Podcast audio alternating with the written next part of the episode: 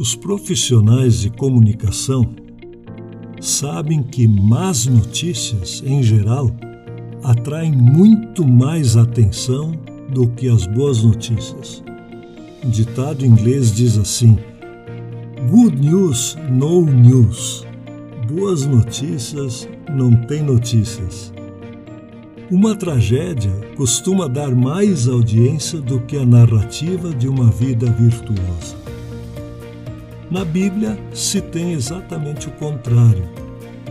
Embora também haja informação sobre o que pode ser chamado de más notícias na Bíblia, o conteúdo principal da Bíblia Sagrada são boas notícias.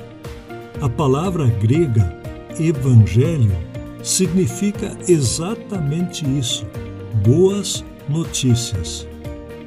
Os 4 livros da Bíblia que contam a vida de Jesus são chamados de evangelhos, ou seja, eles são chamados de boas notícias.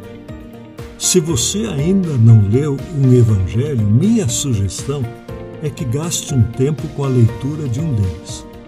A vida de Jesus é exemplo do que a Bíblia entende por boa notícia. Ele ajudava as pessoas, dava bom ensino e, finalmente, ele deu a própria vida por amor às pessoas. Toda vez que ouvir a palavra evangelho, preste atenção.